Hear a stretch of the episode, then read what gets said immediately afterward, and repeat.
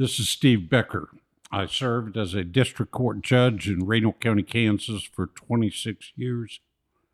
Following that, I served in the state legislature for six years. I'm Beth White. I worked with corrections for almost 10 years, and currently I'm a sleep deprived nursing student.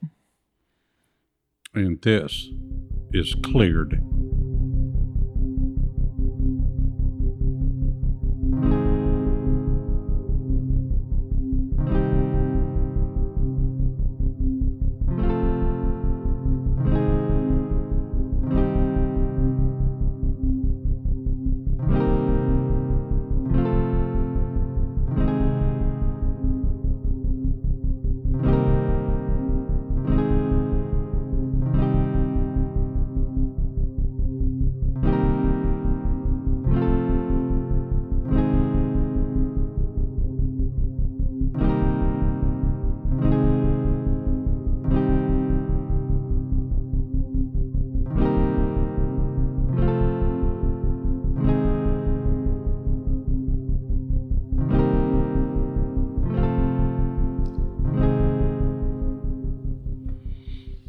Good daughter. Hello, Poopy. No, not on a podcast. God, what are you? That's my dad's beloved nickname, his favorite nickname. I can't believe you did that. Okay. I'm doing well. Beautiful weather today. It is. I'm It's feeling very good. pretty. I'm feeling good. Do we have anything in the news? Well, I really don't have any news items. I'm going to start by the way we usually do is I checked today with the National Registry of Exonerations and they show the number to be 3,291 exonerations since 1989. Um, since our last uh, recording, I think they logged 10 um, additional or 10 new exonerations on their registry. Uh, six of them uh, were murder convictions. So I thought that was kind of interesting. Were they all from the same county? No, they aren't. I've checked. Uh, can't remember now. Two of them from Pennsylvania, two of them from New York, and uh, yeah, and then the others were separate or single convictions. But yeah, I got. I was a little concerned. This number that I just gave, the number that they show today, I think is lower than the number I reported in our last episode. So I'm somewhat confused as to how the number can drop. Well, But I think that's an interesting segue to what I was going to mention is I had a news alert pop up today about Adnan Syed. What's going on with Adnan? He is of the Serial podcast, the one that started podcasts for me about um, the 90s murder of his ex girlfriend, Hae Min Lee, who's developed into a podcast franchise, an HBO documentary series. I mean, it's very well known for those of you who are into true crime. Um, I had a, a alert pop up that they reinstated his conviction. Never heard of such a thing. And of course, I immediately jumped on it. It was a CNN article and it just said, This is a developing story. Please hang on while we update the article or something like that, which obviously drove me crazy Reinstatement of a conviction that had been exonerated. after exoneration. yeah. Um, I have since found out that the hearing where he they dismissed the charges and dismissed the case, the district attorney only provided Hae Min Lee's brother one day's notice, so he was unable to appear in person at that hearing. Um, Okay. the, I- again, who is he? the victim's brother. The victim's brother. Yes. Thank you. So he had one day's notice to appear at the hearing. He was unable to do so. Um, he filed an appeal at the um, state level, and the Court of Appeals agreed with him that his rights were not met. And so they are essentially, from my understanding, redoing that hearing so he can be present for it. So everything I read that it's just a very temporary thing, but that way he's able to be present for it. So talk about opening up wounds Yeah. for everybody No involved. kidding. I don't. Because at this point Adnan had been released. They uh, his conviction was overturned, and then there was that I don't remember what the grace period is that the district attorney office has to file new charges. Do you know it off the top of your head? I do not. Forty days, or it, it's some very like finite number that had passed. They declined prosecution, and he was exonerated at that point. And then here we are pulling that back, even if it's obviously we want the victim's family to be involved, but That case is never over. Mm-mm. So that that was interesting. Speaking of exonerations going backwards, Speaking of high profile cases, when I first started my research for today's episode, I said to myself, which I often do, talk, Steve. how do I not know about this case? yeah, I mean, and then self answers by saying, hey, dude, don't beat yourself up. There's, 3,291 exonerations. I bet you don't know about all of them. Yeah, So, but yeah, this was a high profile case. Very. It has its, uh, it has its own HBO documentary, as you mentioned, for Adnan. Um, the book has been written. That's how it came to my attention. I think there's been several books written about our yeah, it's it was high, it was uh, or is remains a high profile case. Uh, I've been asked more than once by our listeners as to how you and I choose the subject matter for a podcast, which that inquiry always makes me smile a little bit because it infers that we have a system.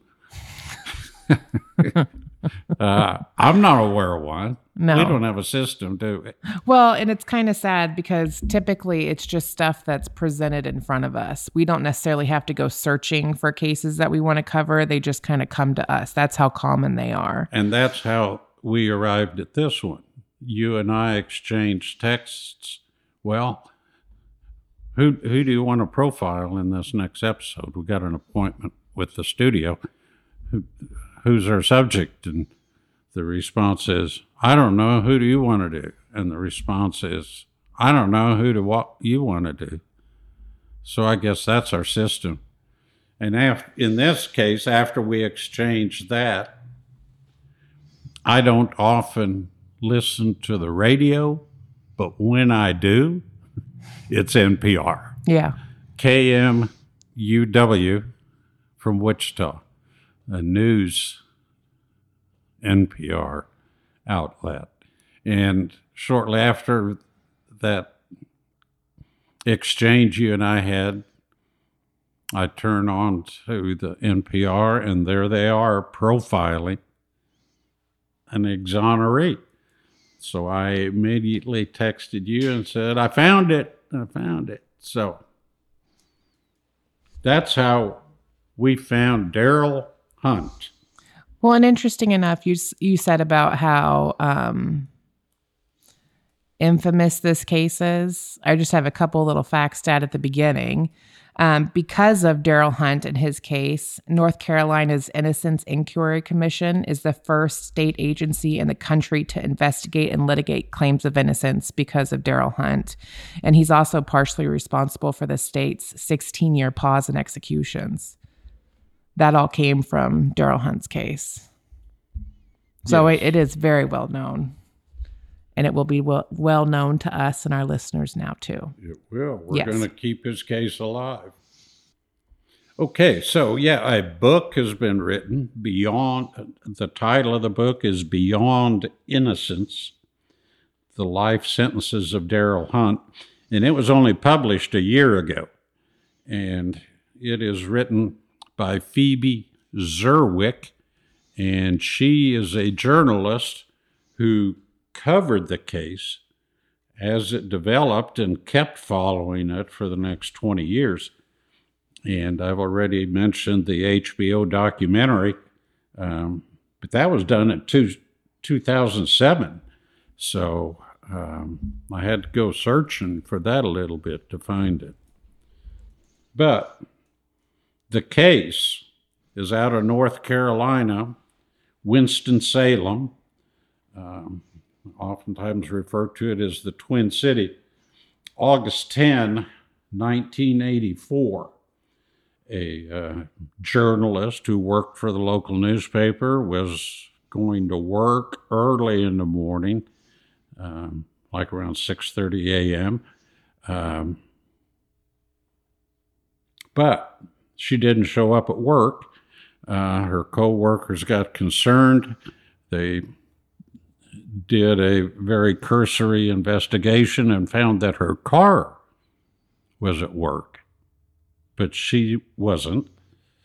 That caused some concern, uh, which prompted uh, her boss to call the police. And um, according to him, um, the police was certainly not concerned as he was.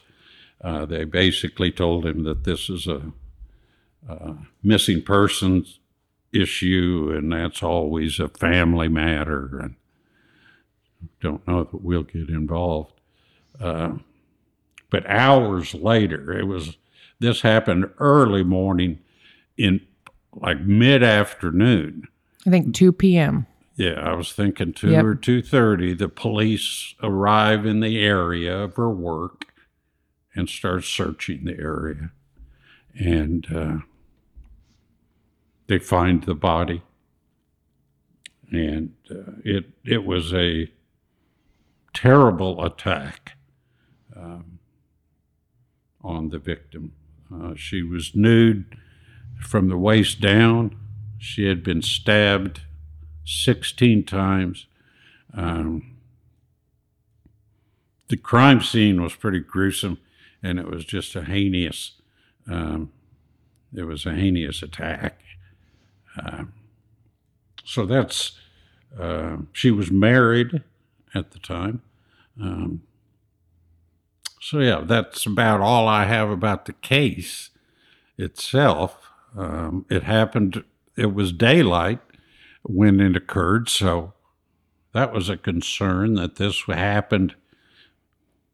The time that it happened, also the area in Winston Salem where it happened, it caused a lot of concern. Well, wasn't she located like out in this park area in front of her, the newspaper office? She was very close Yeah. to her work area, but I got the impression that she had somehow been concealed Well, I think there was behind some, the fence. yeah, there was some, sort kind. of uh, log barrier that her body was located, so it wouldn't have been obvious if you were just looking out Yeah. into the park. the sidewalk and the street. She wasn't visible from. So, So, when did the police receive the phone call? which the initial phone call about she's not at work. No, the phone call from the witness, air quotes. Yeah, that's a that happened in the AM hours. And I think that's what prompted the police to get out there. So the police get a phone call, and if I highly recommend the documentary, it's the Trials of Darryl Hunt. It's it's full of old news footage. Darryl's on it. I mean, everybody's on it. It's very well done. Um, and you can hear the phone call. It's very hard to understand, but he says, I'm Sammy Mitchell, and there's a girl in trouble. There was a black man jumping on her, is what the phone call said. And it was just odd that he said, I'm Sammy Mitchell yeah, because that led the police to, To Sammy, Sammy Mitch- Mitchell. which wouldn't you know, as the terminology goes, was a frequent flyer in the criminal justice system and not in a positive way. indeed. He had a very long rap sheet. Um, And he was the best friend of Darryl Hunt. yes. They were in, I got the impression they were pretty much inseparable during the summer of, of 84. Yeah. They both kind of grew up in similar instances where they didn't necessarily have any parental figures at all, and they kind of were raised in the rough areas of Winston Salem. Right. So, So- the police find out it wasn't Sammy. Well, yeah, they get this call saying, I'm Sammy Mitchell. This is what I saw, which is a weird way, I feel like, to start a call.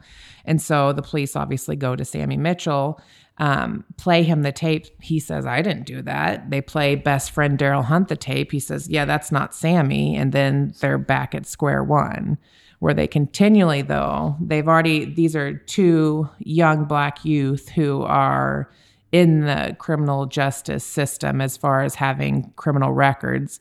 So that kind of narrowed them in to Sammy Mitchell and Darryl Hunt, two best friends, right away from the beginning. And they make, yeah, and they find out who made the phone call. I think it was a Johnny Gray. Yep. and why he would make the phone call and identify himself as Sammy Mitchell. Um, I never understood Well, why he, he did that. well, and he didn't necessarily understand either because he um, at one of the trials said that he did not he did not say I'm Sammy Mitchell. He doesn't know where people got that from. And then when pressed a little bit harder by defense and played the audio where Yeah. it says pretty much the only thing you can hear from this audio is I'm Sammy Mitchell. He's like, okay, well maybe I did say that. So the police narrow in on um, Darryl Darryl Hunt. uh-huh and his friend Right. sammy mitchell and they keep interviewing them over and over and they're really pressing hard for sammy mitchell because sammy mitchell is very well known by police he's constantly in and out of trouble he was on like a first name basis with the da just because he had been charged that many times the problem was all the witnesses in the area, nobody said anything about a man with a mustache or a goatee, and Sammy Mitchell had a full mustache and goatee. And he was also very heavy. yes. And there was a witness that the person, anyway, he did not meet the description that someone gave of a black person who was with the victim. Yes. And so they both um, obtained counsel, both Sammy and Darryl. And Darryl tells his attorney the first time that um, the district attorney came to me and said he will give me $12,000 and let me out if I finger Sammy as the person who did it. And there's also audio of this on the documentary of him and his attorney talking about this. And he said, Well, you're sure that's what he said? And he said, Yeah, I could walk free. He wouldn't charge me with anything. All I need to do is um, say it was Sammy. And go ahead. Yeah, and that twelve thousand dollar figure comes from uh, the rewards that had been offered by, I think the the paper she worked for. Yeah. and there were other organizations that put money in as rewards that it totaled twelve thousand dollars. So yeah, if if Sammy, I mean, Darryl. if Darryl could provide information as to who did it, he may be entitled to twelve thousand dollars. Yep. And very quick into this story, we find out Darryl's true character, and he said, I couldn't take $12,000 to name somebody else. I'm not doing that. And he knew full very well that if he didn't do that, he was going to be prosecuted and charged with this case. And in fact, the district attorney said they would be pursuing the death penalty. That So it was one of those situations hey, $12,000, you walk free, you just name this man, or you don't, I'm going to charge you and I'm going to pursue the death penalty. And he still chose to not name his best friend and face the death penalty because he said it wouldn't have been right. So yeah, I like what you said about we start get a true picture of Darryl Hunt. Yeah. And keep in mind, at this point, Darryl is 19 years old. He's nineteen years old. coming from a very hard background. He never knew his father. He knew his mother for two weeks before she died, and that was when he was older. He was raised by his grandparents, so he and in and out of trouble. So that's still his moral compass coming from the environment that he did. Yes. And the investigation, I got the impression that the investigation by law enforcement, they really wanted it to be uh, Sammy Mitchell. Yeah, And they, yeah, like you said, they applied pressure to Darryl. Come on, help, help us out here. give us Sammy Mitchell, and like you said, he he wouldn't do it. So as a result, they start focusing on Darryl, Yeah. and And remember that caller, they were able to find out the caller that said he was Sammy Mitchell. Well, it wasn't Sammy Mitchell. It was this Johnny Gray person who, Right. as it so may happen, has a long criminal history, um, crimes involving violence. And when Johnny Gray was identified by the community or his name was put out there as the one who made this call, the community together thought collectively that he was the one to do the crime the black community specifically because they were aware of Darryl Hunt. They knew his character. They didn't think he was that type of person. But when Johnny Gray's name came out there, the community latched onto it and they really thought he had something to do with it. Yeah. This might be a good time for me to interject something I want to uh, about the case. There are three individuals that grabbed a hold of Darryl and didn't let go for 20 years. And his old this exoneration is a result, I believe, Yes. of these three individuals. One of them was his court appointed counsel the court appointed Darryl an attorney who had never tried a murder case before. And when I first heard that, I I kind of what's the phrase, took it with a grain of salt because everyone, every defense attorney who has tried a murder case had a first murder case. Yeah. So he, the attorney was young. Um, didn't I think he said he'd been practicing for four years, Yeah. and uh, but but I don't think it's that big a deal because as it turned out, this attorney Mark Rabil, I want to give his name in this podcast. Mark Rabil was court appointed to represent Darryl in his first trial and ends up representing him for 20 years. Mm-hmm. And I think he never let go of this case. and I think they also appoint- appointed Gordon Jenkins too. Another he was a little bit more experienced attorney, but still he had never had a murder trial I before. got the impression that they were from the same the same office. office or same Yeah. firm or anyway they yeah they were co-counsel and uh but yeah thanks to thanks to court appointed counsel who just wouldn't let it go um you know so often when we have a loss like Darryl's attorneys did you you are told to let it go and move on uh, but this attorney they did didn't. not. No. Uh, secondly, uh, the uh, HBO documentary identified Larry Little, who was a city alderman, like a city councilman for Winston-Salem. Uh, and when Darryl got arrested, this councilman said, Hey, I know that kid. mm-hmm. I I they, don't think he did it. I think they used to play basketball together, I played right? pickup game basketball with this kid. And no, he so right away Larry Little gets involved in the case as a city councilman, believing Darryl's innocence. He just wouldn't accept the fact that this could have been Darryl. Um, and again, Larry Little didn't let go of this case for 20 years. Um, and he's the one that organized all the community support, the whole free Darryl Hunt movement. They had protests and demonstrations, and um, all the black clergy joined together for Darryl, and then pretty soon it expanded, and white clergy um, joined the cause, and it was a really big deal. Darryl Hunt became a oh, what are what phrase is used? It was a cause celeb. He became a celebrity due to his legal action, due, Yeah. due to his criminal case. He became a celebrity. So Larry Little just kept the fires burning for all this time. Number three, we have to give credit to Phoebe Zerwick, and uh, she is the one who covered this case initially for the local paper. And then she, the third person who would not let go. And she kept covering the case and she kept following it. And she did a, series of articles um, after his first, tri- after his second trial, and uh,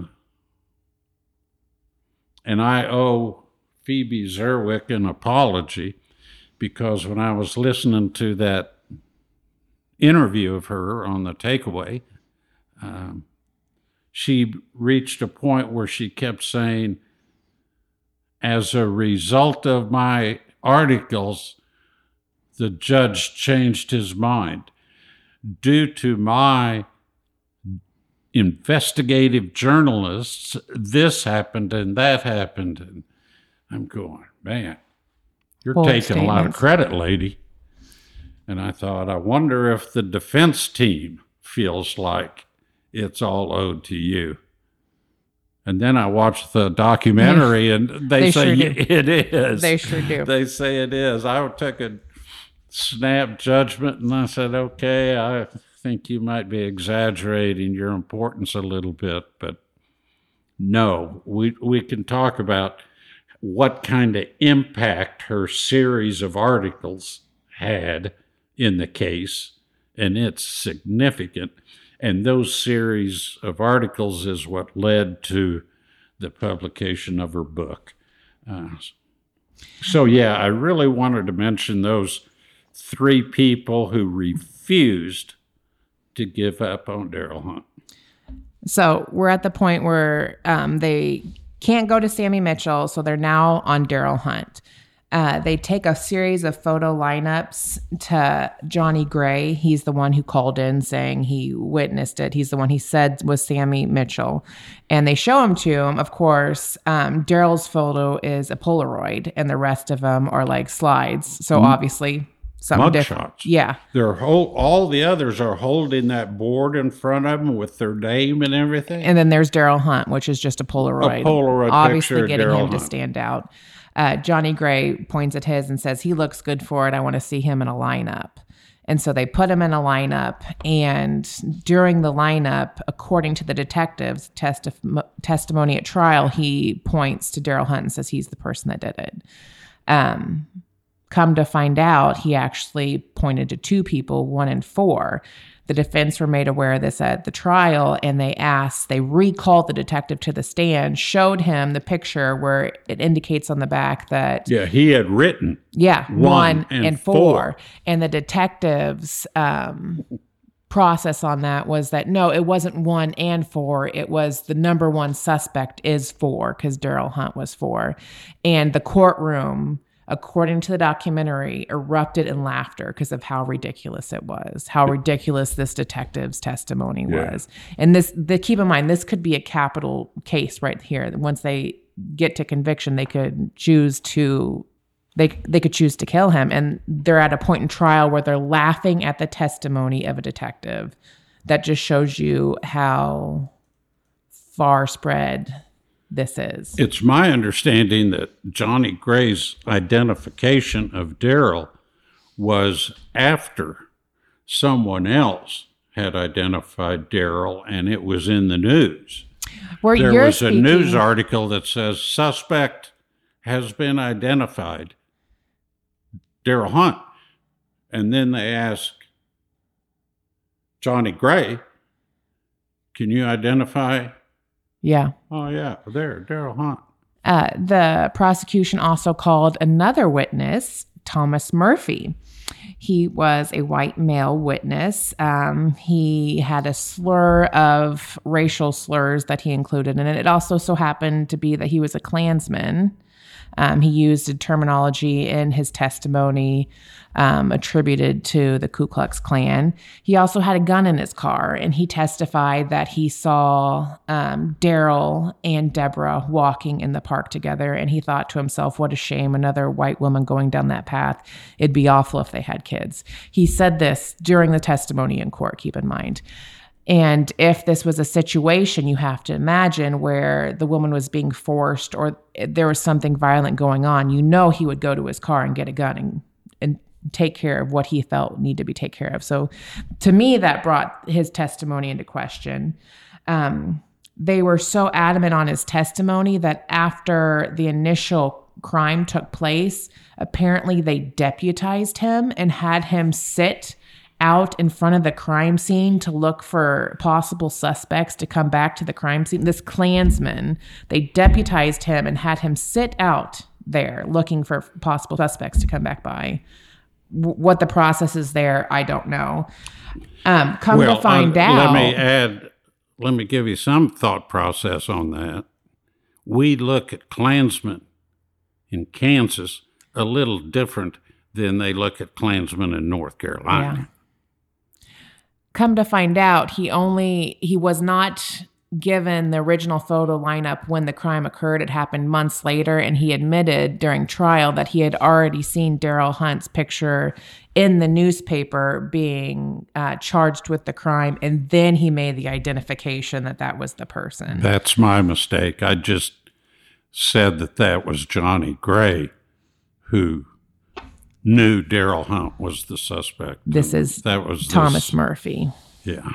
And then they had it called another witness. Um, there was a hotel nearby. He was an auditor for the hotel, and he said he believed Darryl Hunt to have came in and used the restroom at the same time, and he saw pink suds in the sink and bloody paper towels in the trash can, and he attribute, attributes him to being Darryl.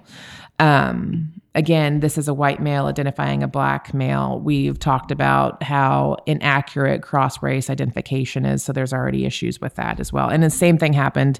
Um, didn't identify him until he had already been identified in the news, and his picture was everywhere. So that doesn't amount to much for me. We need to talk about the witness who was identified as Darryl's girlfriend because she becomes very important, or her testimony becomes very important. Lisa McBride. Yeah. She, her testimony, as I understand it, was just all over the place.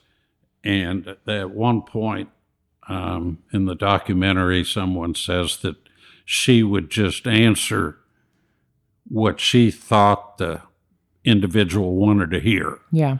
And uh, that brought back a memory that I had. I had a witness that was that way in identifying the person she saw at the scene of the crime. And uh,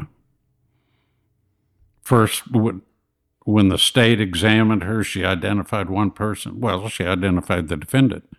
When defense counsel cross examined her, he got her to say that it was someone else. And we just kept going back and forth, back and forth. And uh, yeah, she had no credibility at all. And I got the impression that was the same way um, with this witness. She would make a statement. Well, they talked to her early in the investigation, and she said, Darryl was with me all night. He could not have done it. Um, you know, Darryl's therefore girlfriend. he had an alibi. oh, we're talking about Darryl's girlfriend? Yeah, Yes. Yeah, That I'm sorry, her name was Cynthia McKee. okay, Lisa McBride was Johnny Gray's girlfriend. okay. Yeah, I'm talking about Yes, I'm sorry, that was my fault. And then sh- after law enforcement arrests her on some outstanding larceny warrants, and after she's arrested, she said, No, Darryl Hunt confessed to me that he had committed the crime. So I didn't see any information where she got And keep in mind, they had already offered Darryl Hunt twelve thousand dollars and to walk free if he fingered Sammy Mitchell. So the Yeah. credibility of her getting arrested and all of a story, her story changes is not very reliable to me. Speaking of not reliable, they had another witness, and I have a I know her name, but I'm not going to say it. The documentary says it. It was a different time. Um, she was a 14 year old self proclaimed sex worker, cocaine addict who allegedly saw the crime as well. Um, she went, they went, she, when she got on the stand, she denied everything that she had said to the police. And her um, mental health specialist got on and said she has a very hard time distinguishing reality from fiction. So that kind of set up that. But the uh, the prosecution went line by line through what she said, and then she would deny everything she said. So despite um, her retracting her total testimony, which was essentially that she ran into Darryl Hunt. Darryl Hunt said he killed the woman. They still got all that testimony out, even though she denied having ever said any of that. Yeah, yeah. She recanted and and well, she said she didn't say those Yeah. things. But the jury heard it. Yeah. The jury heard all of it. And that becomes really important. Which was kind of interesting to me because we're not talking, um, well, I guess almost 40 years ago, but they were very free with her name. They were very free with her picture. She was a minor. She was clearly, I mean, if she truly was a sex worker, she was obviously being sexually assaulted and had that that kind of surprised me from a victim standpoint that all of her information was just out there and her picture was everywhere and Wow. that was that was sad to me. Yeah. So that was essentially all of the state's evidence. They did have pubic hair and saliva, which they tested, and it did not match Darryl, but that didn't matter. They it, it was some sort of mistake. They didn't even worry about that. In fact, the community asked about that. The team that had been brought together for Darryl's defense asked the police detectives if they had even tested it, and they said no because they're so sure that Darryl's the guy. They don't need to worry about it. Comes back, they tested it, doesn't match. Which again, we've proven that not we've proven we talked about how hair follicle analysis and that stuff isn't true science, so that's not saying a whole lot. But back in that time, it definitely was meaningful. Yeah. And I was going to mention, too, we probably ought to say that this is 1984 and uh, it is before uh, DNA had become um, a player in the criminal justice system. Yeah. So yeah, that that was the trial. Um, the jury deliberated three days.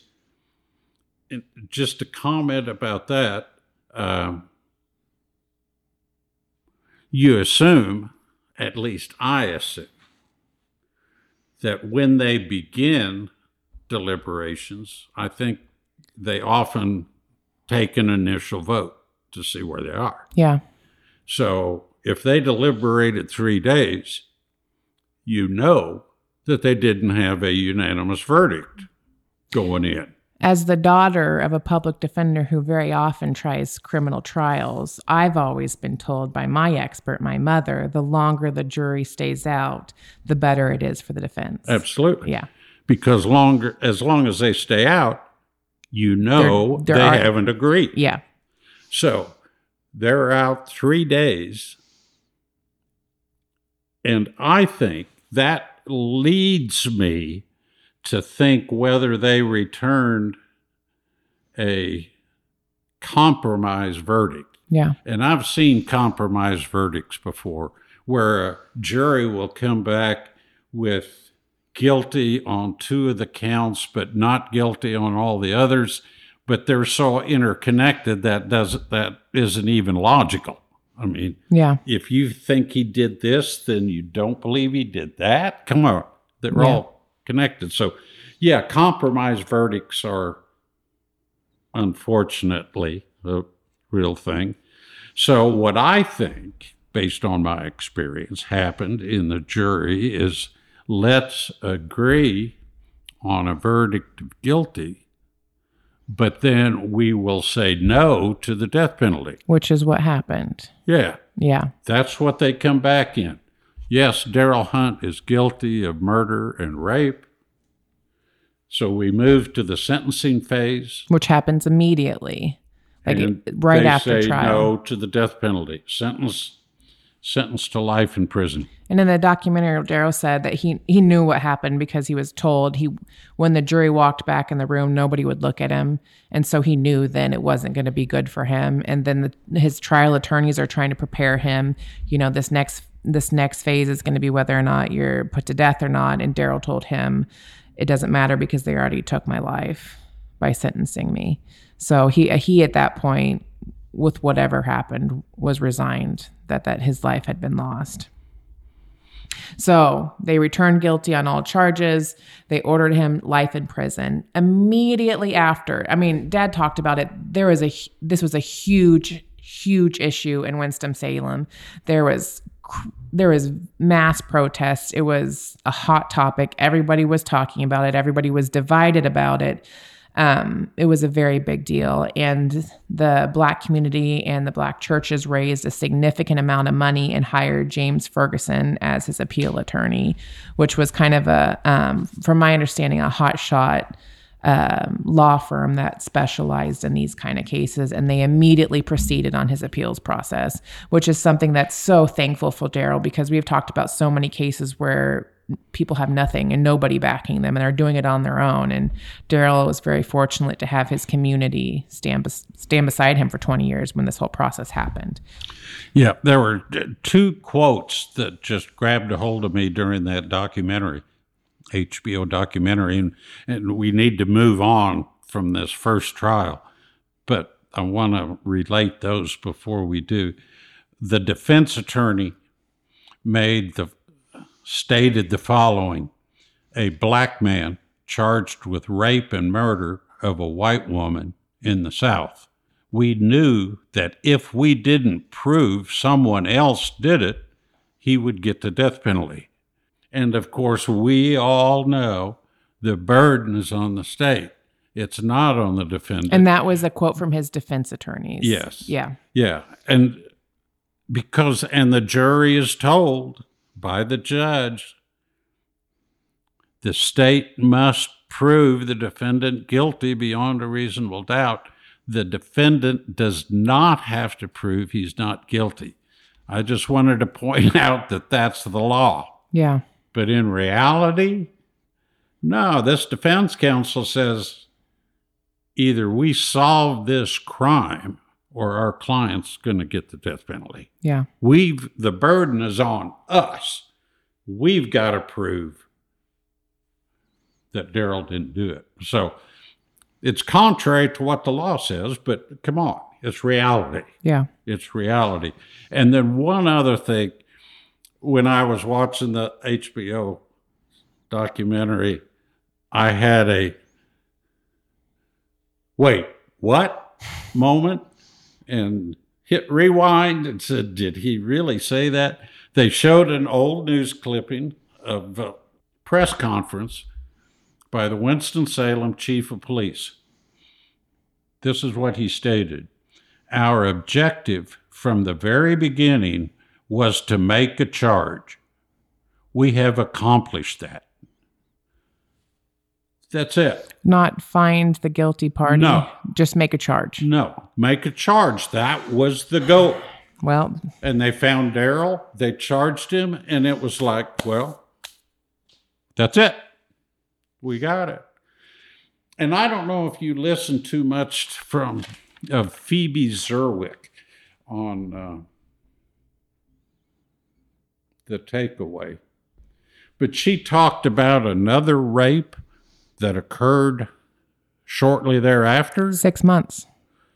and the victim survived, hmm and the victim thought that uh, The victim's mother thought that this crimes were related.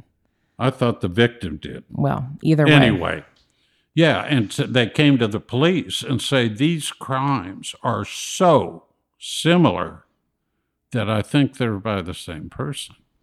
And the police didn't even want to talk to him about it. They didn't even investigate her case. I'll take you one step further. This, like six months later, a very similar crime in the same park across the street from the newspaper. This woman was abducted and raped at knife point. She Early morning hours. She fought the attacker away, had his knife, ran away, started knocking on doors, called police. Police told this is the same time as Darryl Hunt's being prosecuted. Police told her, You don't want to pursue prosecution on this because it's his word against yours. Right. She had the knife, she had blood evidence, she had DNA, she had all of this physically on her person, and the police told her, Do not pursue prosecution on this coincidence that it's the exact same time as Darryl Hunt's trials beginning. It would have interfered with And she the had charge. she had the weapon, the physical weapon.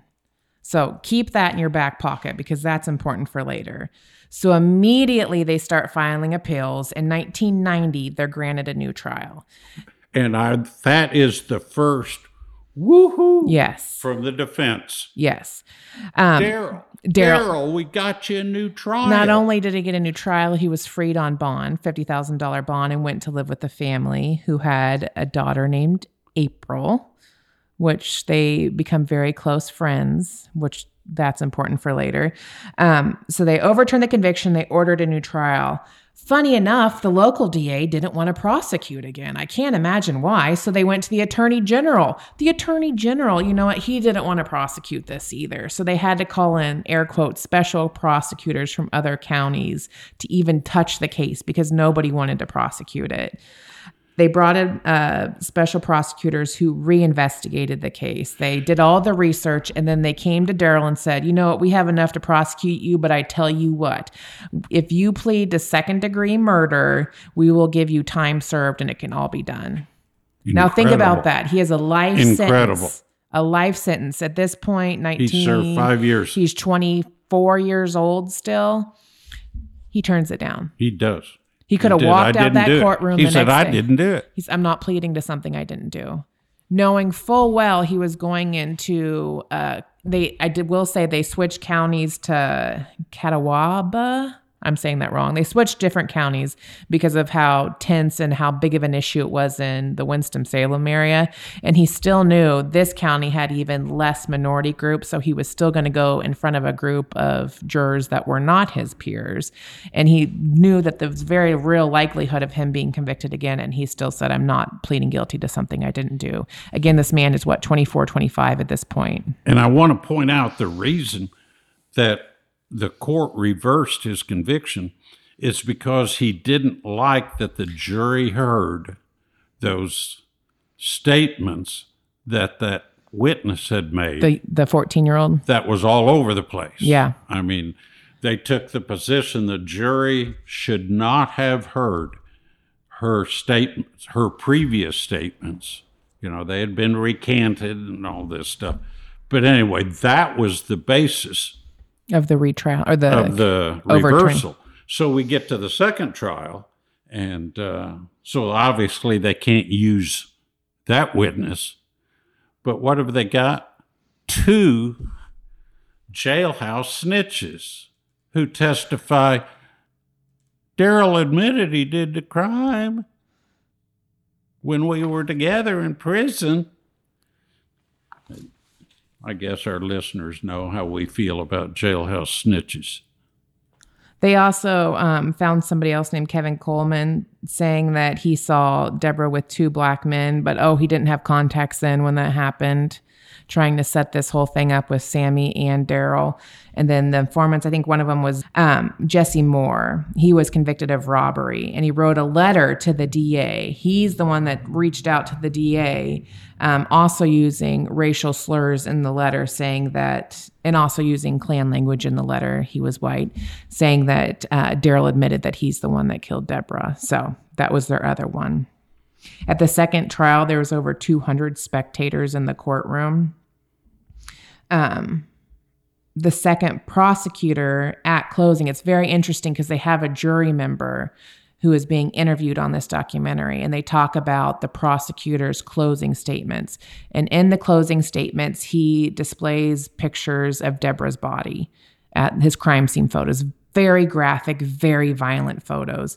He also displays all of her bloody clothing everywhere. And the jury person said that she really felt like she was Deborah, that the prosecutor like whirled up this rage inside her where she felt like she was Deborah and it was her duty to make this right and how wrong it was and just stirred up all of those emotions. And then essentially um, Darryl's attorney got up on for his closing statements and said, What the prosecutor does is playing to your emotions. Look at the facts. There is no facts. There is no evidence. There is nothing. There is jailhouse informants. There is nothing here tying Darryl to this crime.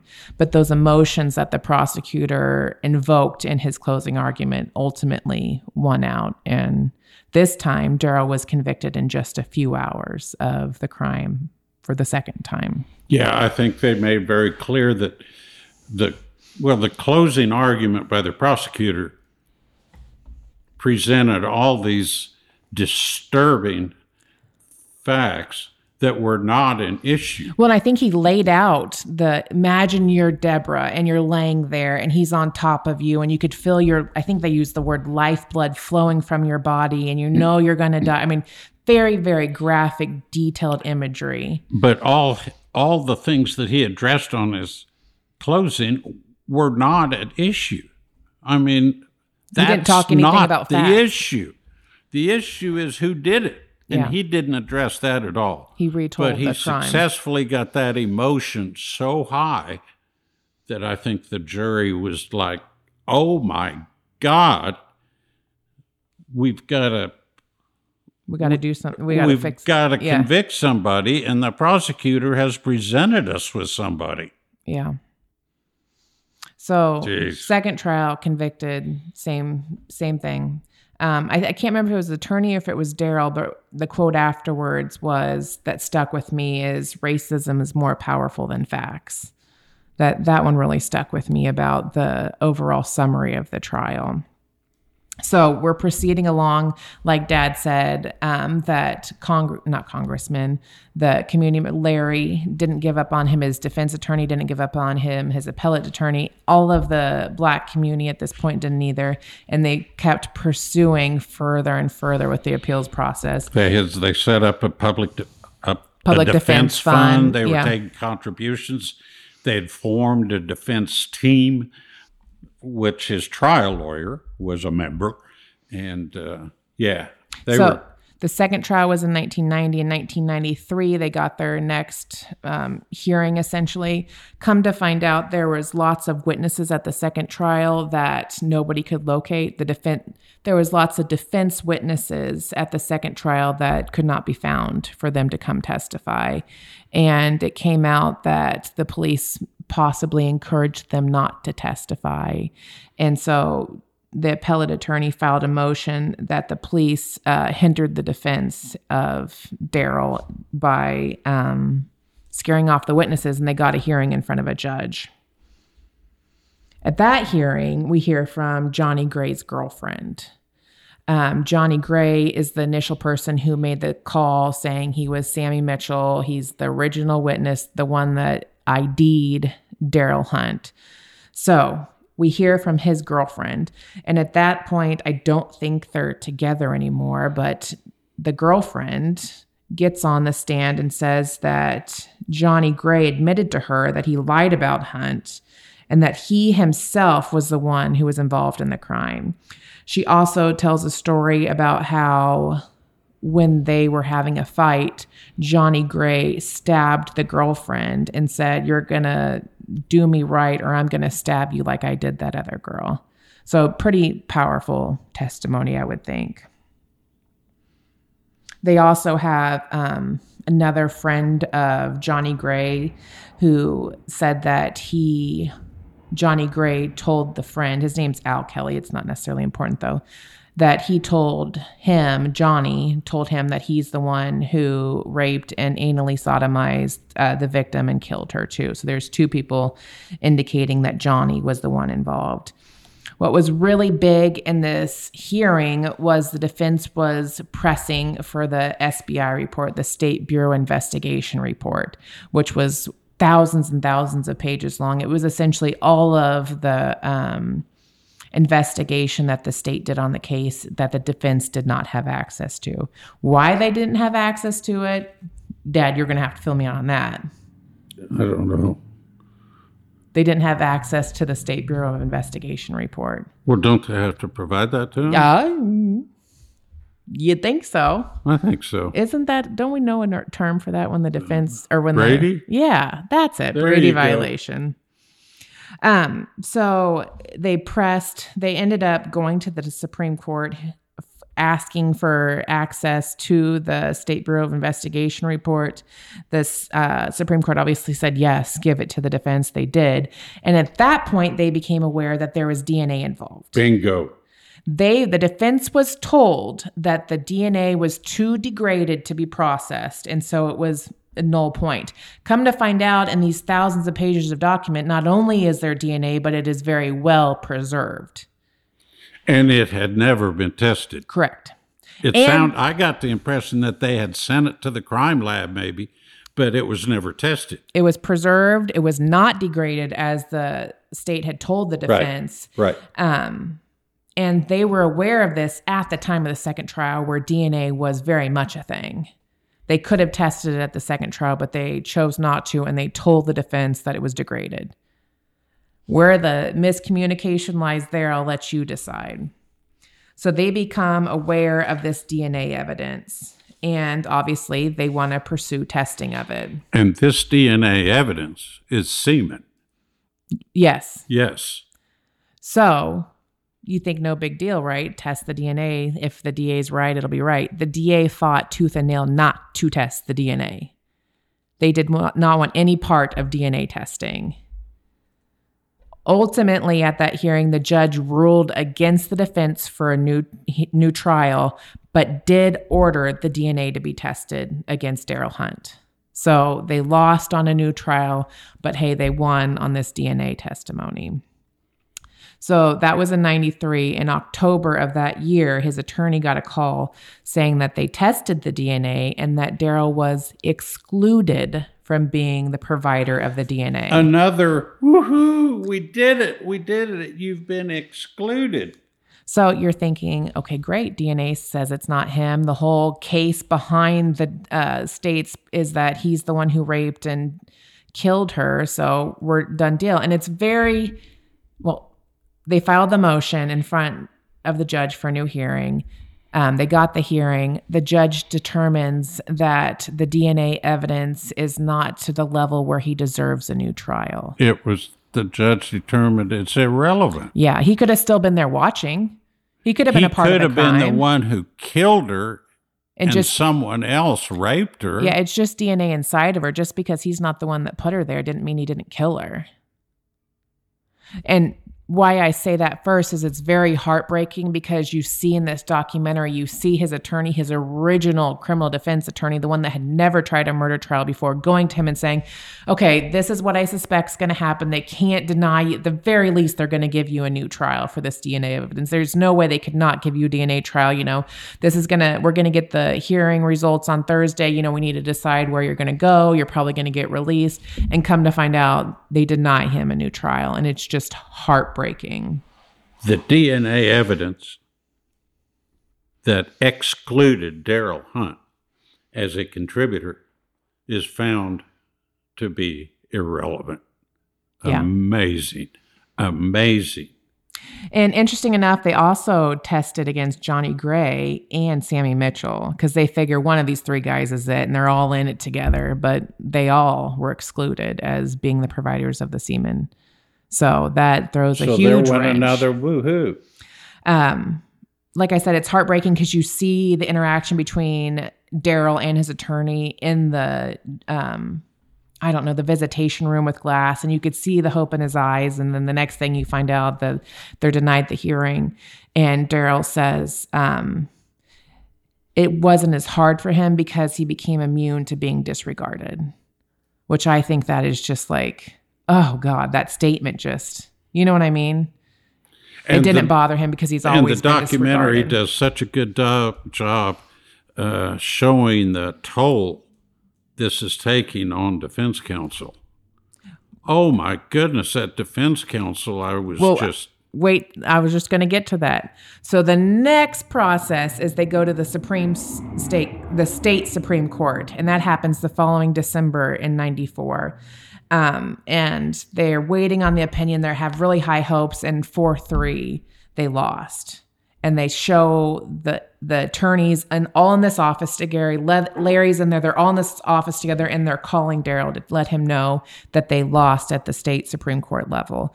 And Darryl's like, "Well, just tell everybody thank you for working so hard." The line cuts, and then it shows all these grown men in this room just sobbing because they're so upset. They were so sure at some level somebody has got to catch this.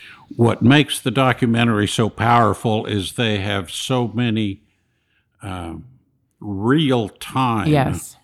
footage because they had been, cameras had been following Darryl Hunt in this case for 10 years. And they were, yeah, they were recording all of this. Yeah. It's amazing. So they tell Darryl, you know, don't worry, we're still going to the U.S. Supreme Court. We still have options. We're going to keep going. Um, meanwhile, Darryl's in prison and he talks a little bit about how horrific of an experience that was, about how the white supremacists were very much not in favor of a black man killing a white woman and how he constantly had to watch his back. He also talked about how he felt or was told that the guards had a hit out on him in prison. So prison's not a good time for him, meanwhile, just to keep that in the back of your heads. The U.S. Supreme Court decision comes out in October of 2000 and 2000, I think. Is that right? I'm not sure. I think I wrote. Go ahead. I wrote 20, but that's not right. It must be 2000. Um, so that's six years later after the state. So here's another six years lost. The Supreme Court ruling denied his motion again. So there's another avenue lost. I at, think the next step in our story is that at this point, Phoebe Zerwick writes these a series of articles. Eight. Eight, articles that appear for in the next eight days. And they have a huge impact on this case.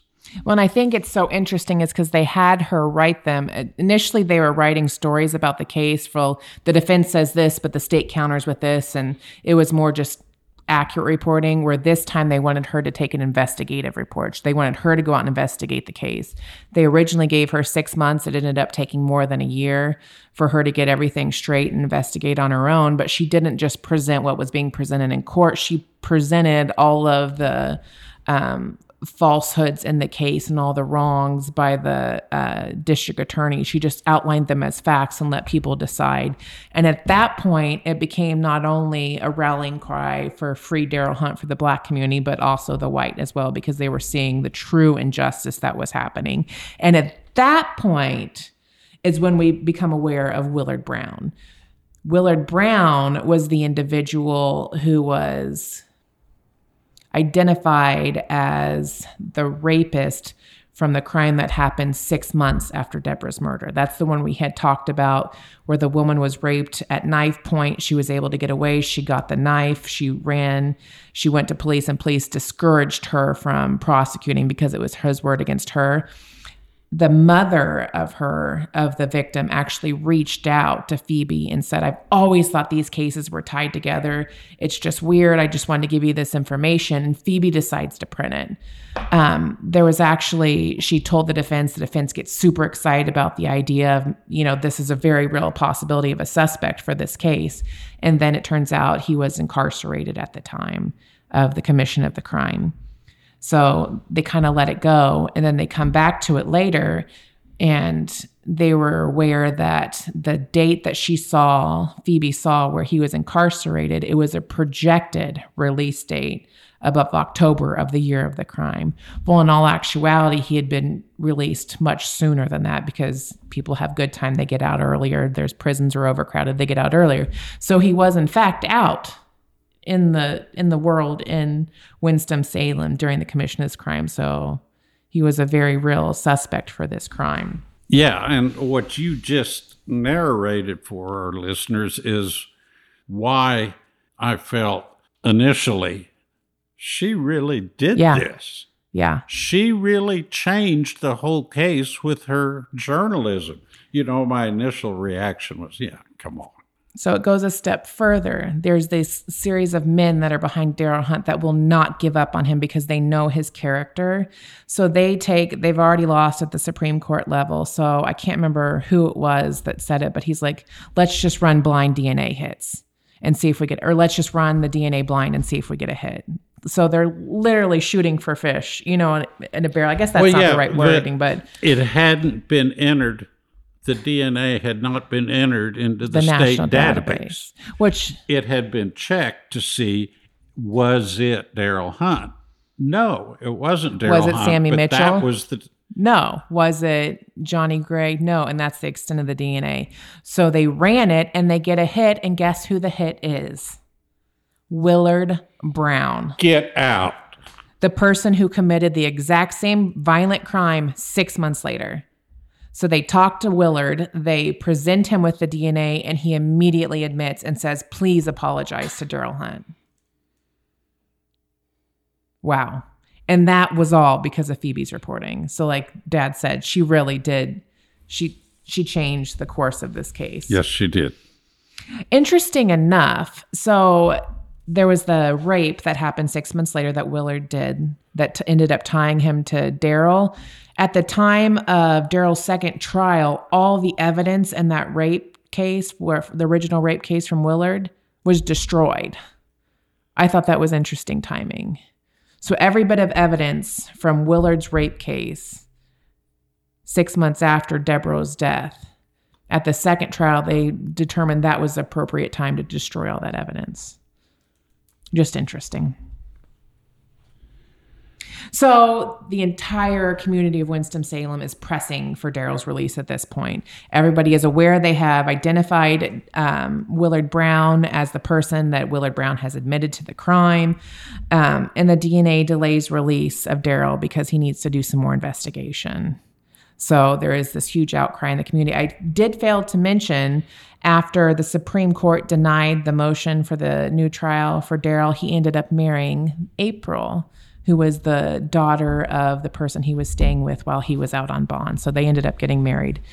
And, And uh, I wanted to mention that now that we had the DNA, we go back to the very beginning when the defense counsel says, We have got to prove who did this. Yeah. The defense has the burden. We've got to solve this crime. and they're still posturing like, well, he could have been a part of this crime. He could have been there watching. He could he he still could have been a part of this crime, even after Willard Brown had been identified, admitted to the crime, and told asked for Darryl to apologize to Darryl. The, the it's not the defense. The state is still saying, well, he could have still been a part. We need to investigate more. Ludicrous. At this point, um, Darryl's been in prison for 20 years. He went in when he was 19. So there's that. Christmas Eve 2003, which I think is timely, Christmas Eve, Hunt is freed. They ended up letting him out on Christmas Eve of that year, of 2003. Um, the following year, February 6th of 04, that was the day that they would find out whether or not he would be exonerated or whether or not they were going to pursue prosecution against him. And I think it's kind of interesting because it seems like all parties are lined up for him to be exonerated. And then they call uh, Deborah's mother, wants to speak at the trial and not the trial, the hearing. And she gets on stand, essentially says, You're making a big dis- mistake. Darryl clearly did this crime. You're going to let an, a guilty man go. And then they give Darryl the opportunity to talk. And he just turns around and he faces the um, victim's mother and says, I'm I'm sorry if it's hard for you to believe, but down from the bottom of my heart, this is not something I did. I pray for you every day. I can't imagine how. I mean, just very respectful, very um, compassionate conversation that he had with the victim's mother about it, which I thought was also telling of the type of character he is. So after that, they the judge announced that they were going to dismiss the case with prejudice. So Darryl was exonerated and he was free. Finally, the woohoo. Yeah. By After 19 years. Yeah, this was it. Yeah. Um, Willard Brown ended up pleading guilty and he was sentenced in December of 04 to life in prison. And interesting enough, Johnny Gray, the one who made the initial phone call saying he was Sammy Mitchell, he um, died in prison because he was incarcerated for killing an elderly man. So he ended up spending the rest of his life in prison. I would love to say this is the happy ending, and Darryl and April were free to live the rest of their lives. Darryl always said he just wanted a normal life. He didn't want anything. He just wanted to go to work, possibly for the city like his grandpa did, come home to his family. That's what he wanted. Unfortunately, that's not how this story ends for Darryl. But before we reach the end, but after his release, as you mentioned at the beginning, he becomes this national ad at the national level an advocate for wrongfully convicted yeah. individuals and for criminal justice reforms. You mentioned the two bills that were passed at his uh, due to his lobbying. Uh, there's this commission formed, a state agency, which is somewhat similar to a conviction integrity unit at the local level, but this is a state agency that says if you, to the inmate, if you are innocent of the crime, let us know and we will investigate it. Yeah. And as a result of that, there have been 15 exonerations by this commission. Because as a of- result of what Darryl did upon his release. I mean, he left such a strong legacy which brings us to the final few paragraphs. Go ahead. Um, so the book that dad was mentioning that Phoebe wrote, what was the name of it again? I always lose Beyond the, Innocence. Beyond Innocence. So that's re-examining Darryl's life after he was exonerated, and she does a wonderful job. I need to read it. I haven't read it, but I'm going to read it um, the articles I've read where she talks to Darryl's friends, and they say that there was always warning signs after he was exonerated. He just felt this overwhelming sense that his community did so much for him that he had to repay that. So he would say no to nothing. Every speaking engagement, everything anything anyone asked of him, he would do it because he felt he owed such a huge debt to his community and he needed to pay that back. Um, he ended up being rewarded, I think, a little under 300 or a little over 350,000 from the state and I think 1.6 million from the um, city and these numbers were made public. He went back to the same area he grew up in and people would ask for money from him or people would abuse the situation and try and get money from him and he would never turn anybody down because he felt like he couldn't and this cycle continued. He did lots of amazing things, but his friends said you could see there was tears in him where he was just extremely overextending himself he and I think it's a very interesting because we, we don't hear a lot about this, but they talk about how he would go to every single speaking engagement and talk about what happened to him, and it would just be reopening that wound, that PTSD, that would just flood all those emotions back. And in fact, he was in Washington D.C. getting ready to speak somewhere, and he saw a green light at um, the hotel he was talking about as part of the decoration, and he nearly had a panic attack, or did have a panic he attack, did probably have a panic attack because it reminded him of the green light and the booking when he first was arrested for this. So he's just he is living with a lot of demons. He is not taking any time for himself to heal those demons. Um, he go ahead. I just want to interject at the time of this incident where he's in Washington D.C something triggers his PTSD. The green light triggers it. And uh, he has this panic attack. And who's with him? His original trial counsel. Yeah. Is there to, is there for him. Help to comfort him. Yeah. Yeah. Yeah. So this this kind of cycle of overextending himself and from my understanding is not getting any kind of help with the demons that he's suffering from for the 20 years of abuse and all the horrible things he suffered. He ends up um, allegedly turning to cocaine as a way to numb himself and in 2016, he went missing. There was a missing um, announcement that went out over the Winston-Salem area, and Phoebe said she just knew in her heart that something awful had happened. And come to find out, he had borrowed a car and um, was found deceased in the car from a single gunshot wound to his stomach. He also, I believe, um, had was suffering suffering from terminal cancer at that point.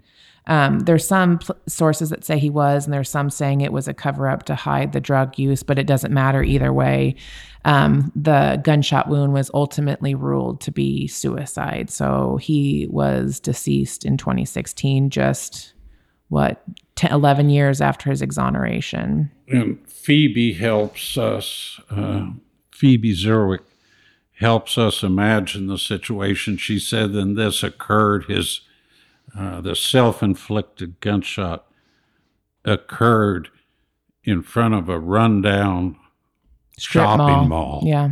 It's just so sorrowful. It's very, very sad that he didn't get the resources he need and he felt this um, constant pressure to give back to his community, which he did. He did. His legacy is so strong. There are so many people today that have freedom because of how hard he fought.